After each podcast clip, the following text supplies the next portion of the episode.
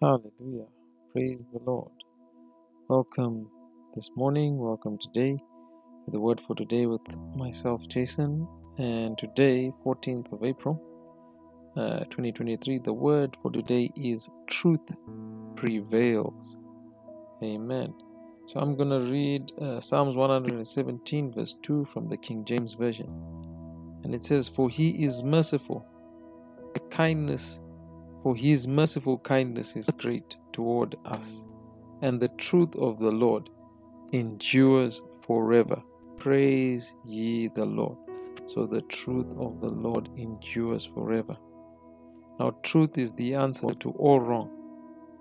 Whenever you are faced with a problem in life, the solution is the truth. As Christians, we have got Jesus, who is the truth. We have got the Spirit of truth and we have got the word of truth to give us the victory.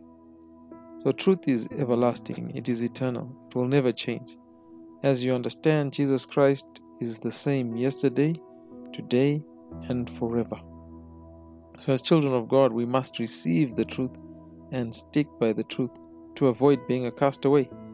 As Apostle Paul said, if you recall, he said that after preaching to everyone, he makes sure that he himself is sticking to the truth.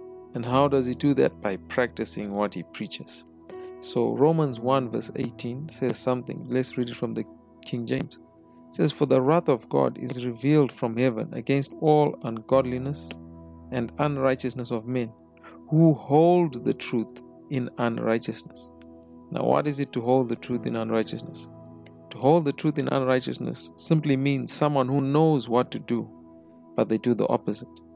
Judas Iscariot, the one who betrayed Jesus, would be the perfect example of this. He knew what to do, but he did the opposite. He was holding the truth in unrighteousness.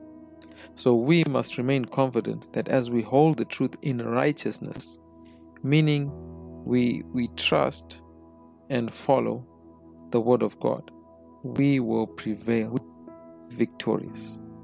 Amen.